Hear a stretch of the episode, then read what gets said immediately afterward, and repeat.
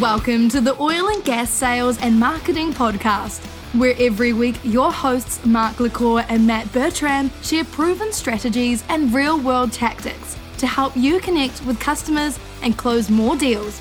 Let's do this.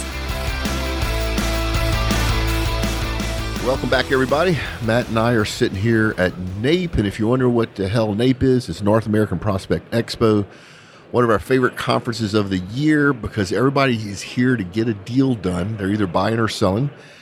Years ago, it was only mineral rights, and now it's turned into everything from crypto mining to renewables to just a whole bunch of other stuff.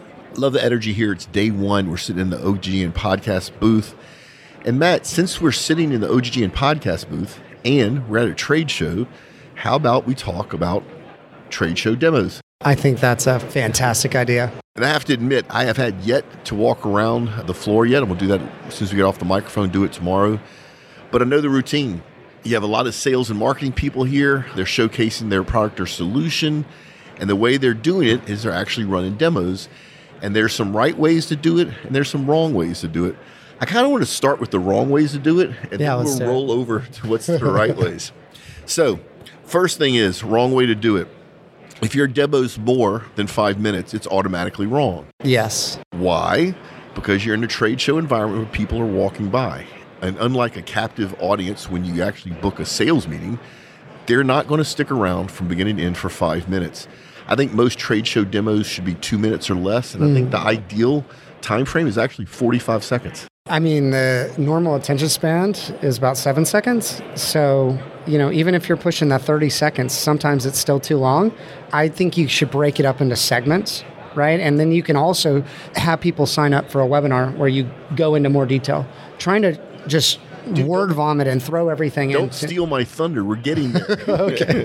We're going to get there about how to actually navigate your trade show and your flow of prospects in your booth. But both agree it's super short, and I think most trade show demos should be backwards. And what do I mean by that? The most exciting gee whiz part of your demo, which typically you save till the end of the demo, You start with You it. should start with It's it. a hook. yeah. You want to capture people's attention. Then once you capture their attention, you don't want to educate too much. This is the problem, and I love you marketing people and salespeople, but this is the problem in trade shows is in that you think that you're still doing a sales call where you educate the prospect thoroughly. Not in a trade show.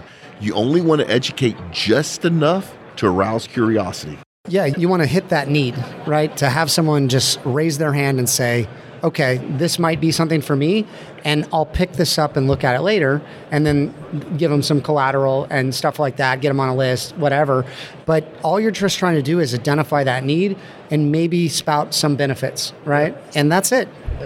And I'll give a big shout out to our old sponsor, Rigger, who we love to death. They do that really good at trade shows. Their demo, their first spot of the demo, I think is about 20 seconds. It has the Wiz fireworks in the very beginning, and then they grab people's attention and they do just a little bit of education. So the reason I had Matt stop with the far as what the next step was is that I think the next thing in a demo and a trade show is that you need to have a workflow in your booth, right? So the people you have up front, if your demo's in person or if your demo's on a screen, think of that as stage one. Once you capture people's attention and they want to learn more, you need to get those people out of the way so that the fresh people can see what you're doing. And you need to hand those people off to what I call stage two in the booth. This is a separate set of marketing people in the booth that will realize these people have some interest, but they're not bought hook, line, and sinker. And that's the point where you give them some collateral and you show them the second part of the demo. Once again, it's still short, but maybe it can be a minute long. So, yeah, I mean, when you look at this, you're really maybe looking at like a sales funnel. Yeah. offline online sales funnel there's a lot of different places to incorporate i mean even like you're talking about different roles for different people how many times do you go to a conference and say okay you're going to do this i'm going to do this and it's like almost a manufacturing line or a funnel versus you're just going to talk to random people that come up. A lot of people get a bunch of leads or talk to a bunch of people and then nothing happens. You've got to be systematic about that follow up. Even if you have like what are they called the brand ambassadors, right, that are helping you out. They're just to hook them in, right? They're the first step at the top of the funnel.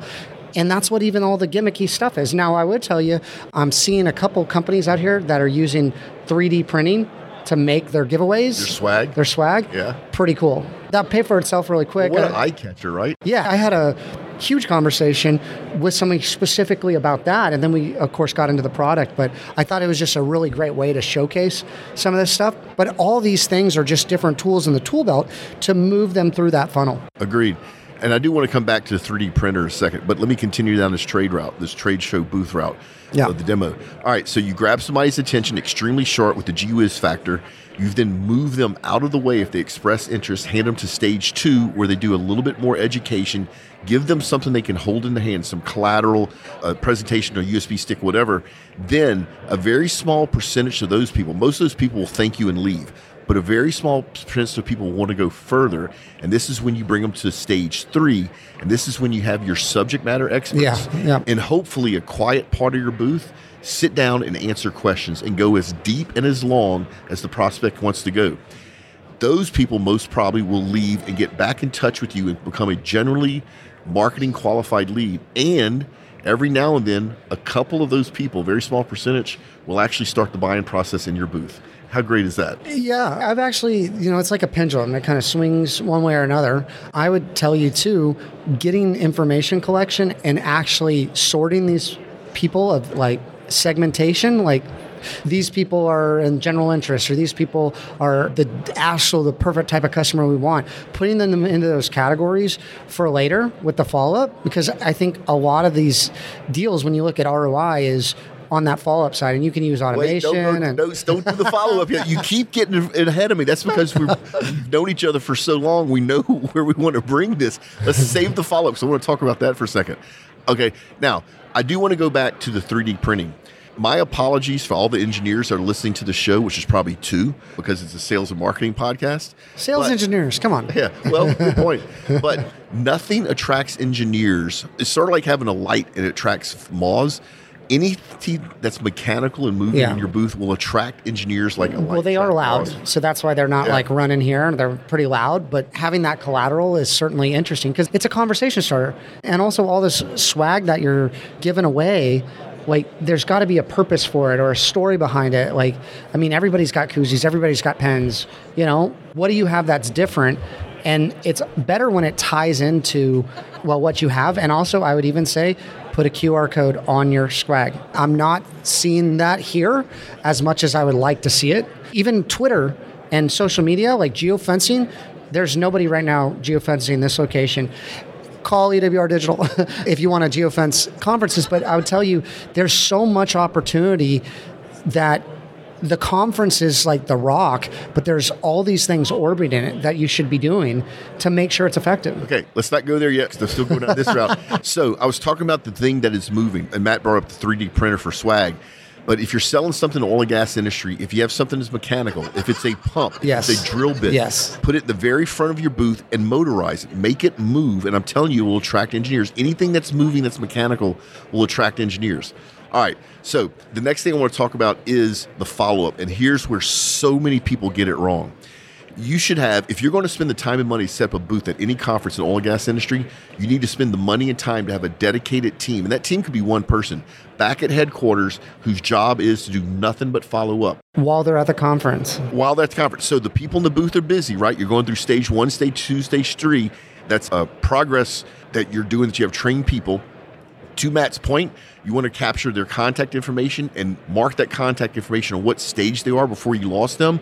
But all of those people that day of the conference, jump on your computer, send it back to your person HQ because in the booth you don't have time, and have them follow up that same day. That's going to put you ahead of 99.9% of your competitors because most of your competitors don't follow up for a week or two. And we all know this time kills deals. Time kills all deals. Yeah, I would also tell you, you collect all this information, you know, maybe make notes on the cards, whatever, and then three days later, you think you're going to remember everything, You won't. and you won't. Yeah. Like, you got to get them into the sales funnel almost immediately. Immediately. I, I've gone to a number of conferences where I've made great connections, and like the ones that stuck, I took a picture with them. I put them in my phone. I texted them immediately. I connected with them on LinkedIn. Like, I did all these things where, like, we really connected. But then there's other people that I had great time with, and I would love to stay in contact with, and I don't have their contact information. I've lost touch with them. So, Matt, I've cleaned out old briefcases of mine and I found a handful of cards with notes on the cards talking about how important this person is. It was a year later. Yeah. Because I was busy, because I went out that night. I went to a couple of receptions, right? It's the name of the game. So if you have a process in place to funnel those Yes. people immediately back to headquarters that same day, now remember, the heavy lifting is not on you in the booth. You're too busy doing other stuff. The heavy lifting is being done at the person that's not at the conference, back at headquarters to follow up that exact day. Now, your follow up should be different depending on what phase each one of those people are on. I agree. If they were the people that left after the first part of the demo, you just want a friendly follow up with no sales talk saying, Great to see you at our booth. If we can help you, let me know. If they made it to that next stop where you went a little bit deeper, you need to offer them even more education on what you're doing without being pushy. Once again, hey, stop by our booth today. It was really great. I'd love to have you book a call with one of our specialists. However, if you prefer to watch these videos on your own, here you are. Now, the people in the last stage, the ones that's expressed a lot of interest, that's the ones you need to hand off to an account manager, mm. a real person, right? And that account manager needs to follow up not that day, but within that first day or two, saying, hey, you're at our booth, you expressed deep interest, you wanted to understand more about the different way drill bits can operate in clay shale. I'm the expert on that. Let's talk. And if you do that, I promise you, you'll have a very solid ROI that you can make sure that your management team sees the results you drove at the booth to make sure that you get budget to do it again next year. And you can turn it into a revenue generator.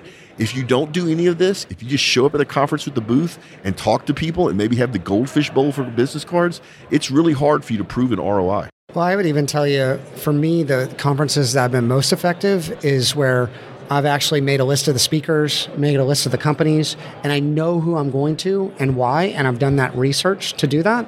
And then even conferences that I can't make it to, or conferences that you're at, companies should be, I call it hijacking the hashtag. I don't know if that's the right terminology, but if you tag them and you comment about it, people that are also at that conference geographically, like these social media sites, if you have your GPS on on your phone, will start to see it, right? And also anybody else that's posting about it will see it. And also any post that you do if you connect with somebody for the first roughly 30 days, those people will see your posts. So it's really important to get these people into social media and then also follow up on social media about the conference or post along the way because what you want is you want to have that connection with people as you move forward so you're already like in that network it's just getting that initial connection that's why i like linkedin so much you know you can do the qr code scan Yep. but it's actually for me like for those of you that like know what instant messenger was it's my instant messenger with anybody that's not at my company right? Like and i can start to communicate with them. I like having those conversations at the conference and then you follow it up and you remember who that person is they remember who you are so i think crossing that barrier is super important as well It is super important. And I'm going to go on a tangent with you, but then I'm going to try to remember to come back. i love tangents No. so this morning I had a young lady that was recording with us, which by the way, we invited other podcasters besides our own to come and record. And this young lady was looking for the hashtag for NAPE. Now NAPE has a Instagram and Twitter and Facebook and LinkedIn handle, but they didn't have a hashtag on Instagram. Ah. How big a mistake is that if you're a conference and you don't even have your own hashtag? To your point, you can't hijack it if you don't have one. so well someone can start to create one and then and then people own it. yeah and then Yeah. you kind of own it i mean i think that well there's a lot that conferences could do to enhance the experience i think that that's what it's all about the vr the ir like the automation the i mean and conferences themselves need to do better marketing Yes. but that's a different podcast different podcast, different subject for a different day. All right, so back to the demos. Another thing a lot of companies don't realize most conferences have a tiered pricing structure for where you're located. Yes. Typically, if you're near the main entrance, you pay more. If you're out in the boondocks, you pay less. And so remember this there is a return on investment, there's an actual dollar amount on how close you are to the main thoroughfare because you have more traffic. So instead of It's being a penny pitcher, if you're going to do the go to the trouble of setting up those different phases to your trap booth traffic, if you're going to have different parts of your demo, if you're going to have somebody dedicated back at headquarters to do the follow up immediately, don't be cheap and put your booth back in Never Never Land. Well- Spend the money and get where there's the most traffic. I would tell you, even on the other end of the bell curve, if you're a startup and you're trying to connect with companies, have a strategy when you go to the conferences and in the off hours right? If there's certain conferences you want to target and it's slow, you can go talk to potential clients. Like at NAPE, for example, you got presidents, you got, I mean, you got deal makers here that you can't reach anywhere else. Yeah. Like from an access standpoint, conference is the best way to reach people that you would never run across in like normal everyday stuff or even through like a sales process. So it's a different kind of spin on it. But, you know, I mean, people are advertising. Here we are. Come talk to us, right? Yeah. Actually, I want to touch on that startup thing, and let's throw startup out the window. Let's say that for Funded whatever- startup. Let's say for whatever funded startup actually is perfect. Let's say for whatever reason you can't afford a booth space at a conference. What are your options? I'm gonna let Matt answer a bunch of digital answers to that, but let me tell you what you can do. Find somebody that is not a competitor of yours at the conference that offers something Let's just share. Yeah. and offer to share a booth. Yeah, that's so it's a very simple, easy way to still get in that conference.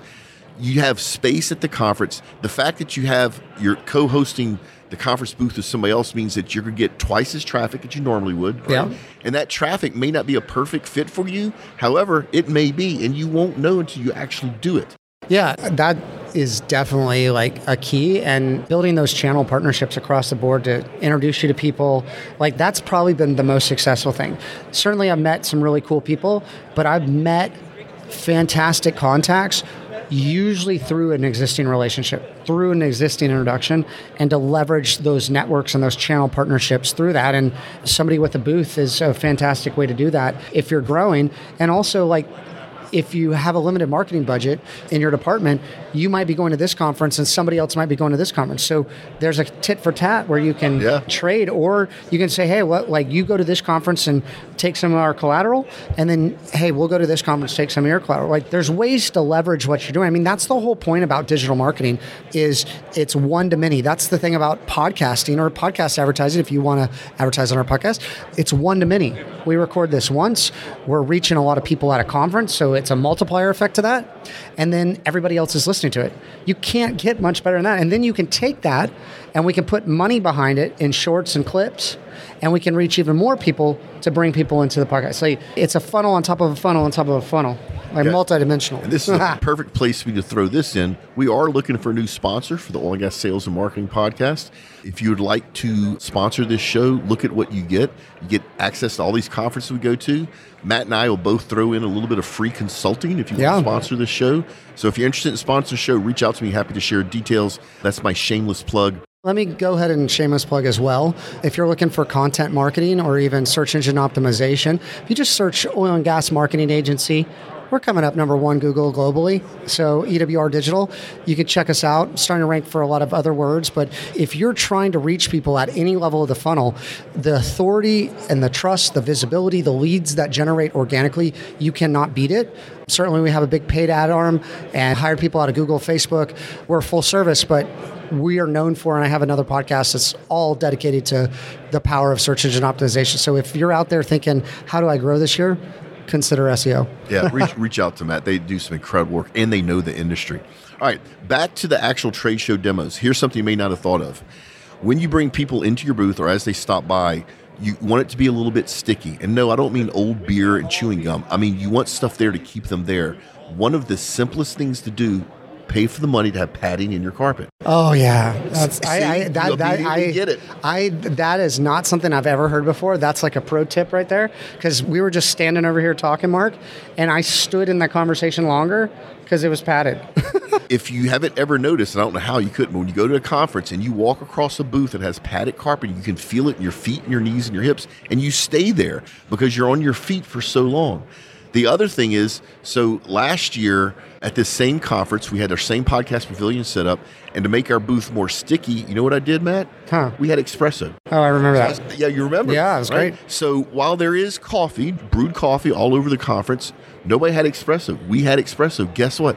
People came to our booth and hung out. Number one, because it takes a lot longer to make an espresso drink. And it's awesome to hang out with all of us here. It's so fun. And you hang out with people. But there's something you may not have thought of. Think of what people are looking for in a conference. Have that in your booth so they stick around. So we're lucky here. There's chillers everywhere with free soft drinks. Yep. However, if you're in a conference with no soft drinks, put soft drinks in your booth, right? Make sure you get the good padding. Make sure you have like that. comfortable chairs. Yeah. One of my favorite things to do, now it takes a little bit of money, is to actually have a place where the chairs are extremely comfortable and you have a work desk with a place to recharge your laptop or your phone. People Hmm. That's will good. abuse that and hang out in your booth all day. Now, what do I you like do if that. they're abusing it? You ask them if they're interested in what you're doing. And if they're not, you let them know. If you can get me somebody Yeah. the next 20 minutes that is interested in what we're doing, I'll let you stay here all day. Right? Uh-huh. and people will re- literally text their friends to get them to the booth so they can stay there and catch up on emails. Yeah, I would tell you that what I've seen in the data, and I'm a big data guy, there's typically one person that knows up to three people that are a potential connection for you, no matter what your industry is. It's kind of the Kevin Bacon 70 yeah, connection, Yeah. yeah. So, yeah, if there's one person there, you never know who they know. Okay, you never know who people know, and so treating people respectfully, I think, is super important. And you know, everything kind of comes around. You just never know. And I would tell you, yeah, if someone, hey, whatever, whatever, do you know anybody can do this? And you're really, really specific about what it is you do. That it's not broad. It's we do this for this and this problem. Do you know anybody that has that issue? Many times they'll know somebody and can connect you. And to your point, if they're like, you know, utilizing some goodwill from what you're offering, I think that's a great opportunity to ask them to reciprocate. And people want to do that. No, it's true, and I love it, and we do it ourselves. Two other things before we start winding this show down. So, the next thing is you want this experience to be enjoyable and memorable for the people that are coming into your booth. Now, they're not going to remember this for 10 years. It's not like their wedding, right? But you can stand out from your competition a couple of ways. First thing is be efficient and fun. How do you be efficient and fun with your process with your demo in the booth? You practice. I don't know how many people, Matt, I know spend all this money to ship their booth and their gear and their people and hotels and restaurants and everything somewhere in the world, set up a booth. They've never practiced. Right? Oh. Have people come in. I know it feels kind of funny, but still do it. Have people come in, play the different roles that I described. Yeah. Have your team practice on how you handle it. Have your team practice handle it off.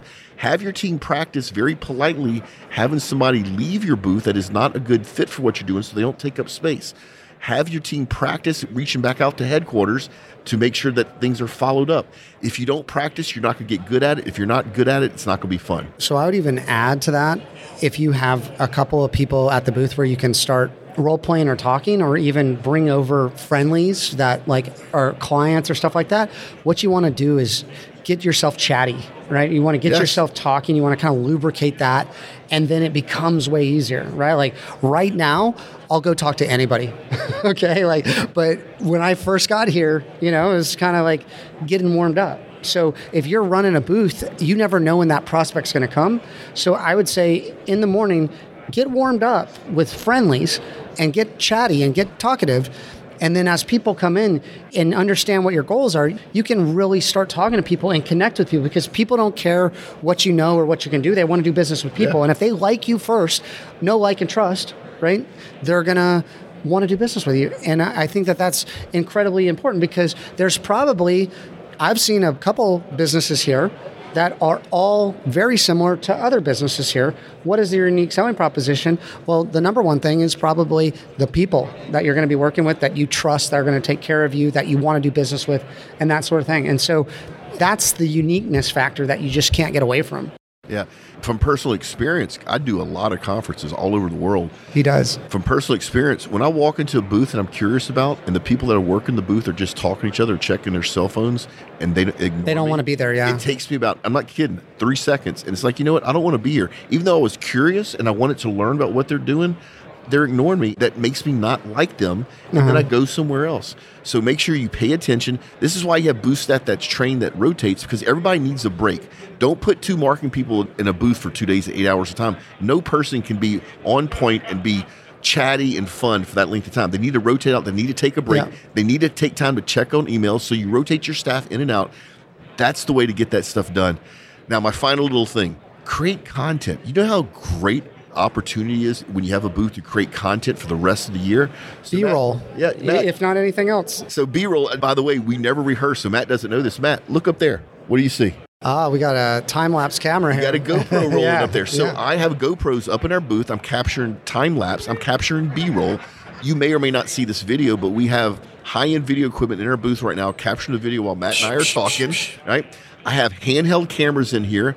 We are going to have so much content that we're going to generate that we're going to use for the next year or two or three or four from our booth. So besides trying to get prospects in here, besides doing things like speaking of QR codes, Matt, you see the QR codes on our tables? Yeah, no, we have QR codes. We're giving stuff away, right? That's our stickiness. We're getting an. A over here. We're getting an A grade over here at OGGN. Yep. Well, you would hope OGGN, and the Sales and Marketing Podcast know how to man a booth. Yeah, exactly. Yeah, and then and there's nothing wrong with this, people, as long as it's done respectfully.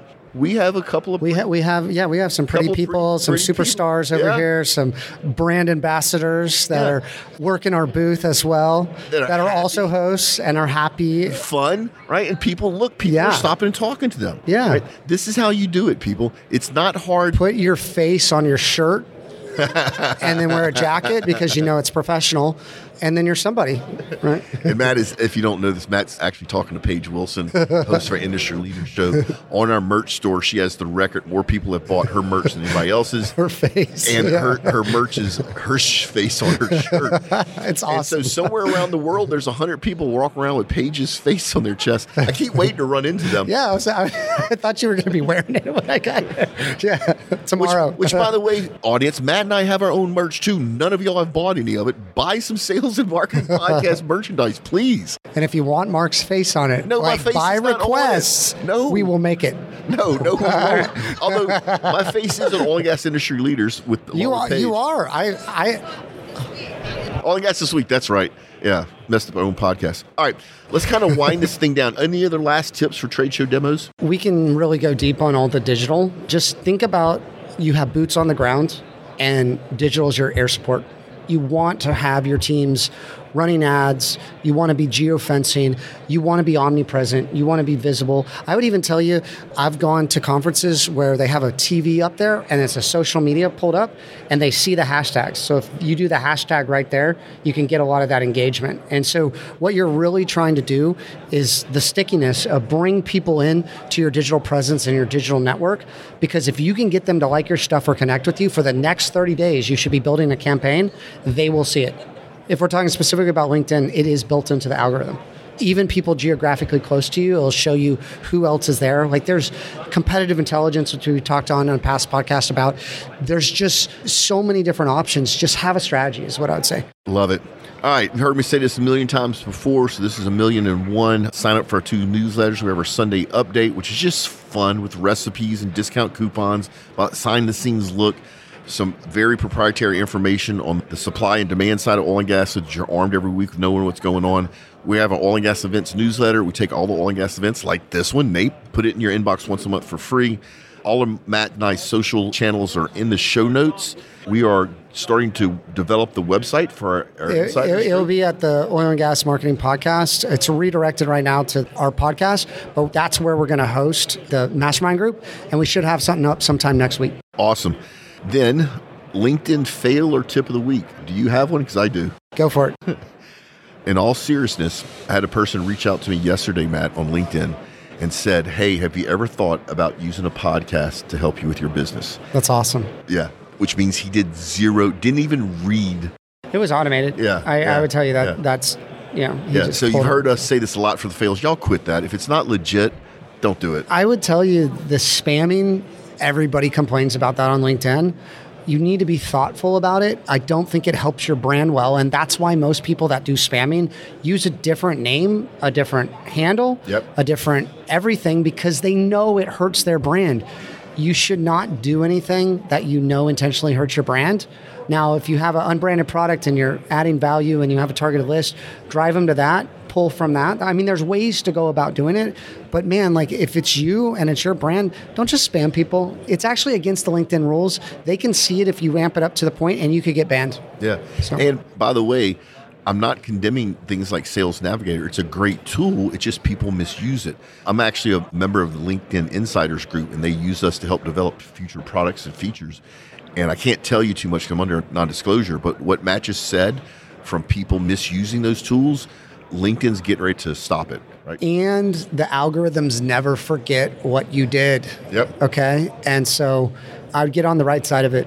While you can. Yeah, Yep. while you can. All All right, let's close this thing down. Remember, folks, make a difference and not a sale. Check us out next week for another enriching and cheeky episode of Oil and Gas Sales and Marketing Podcast, a production of the Oil and Gas Global Network. Learn more at oggn.com.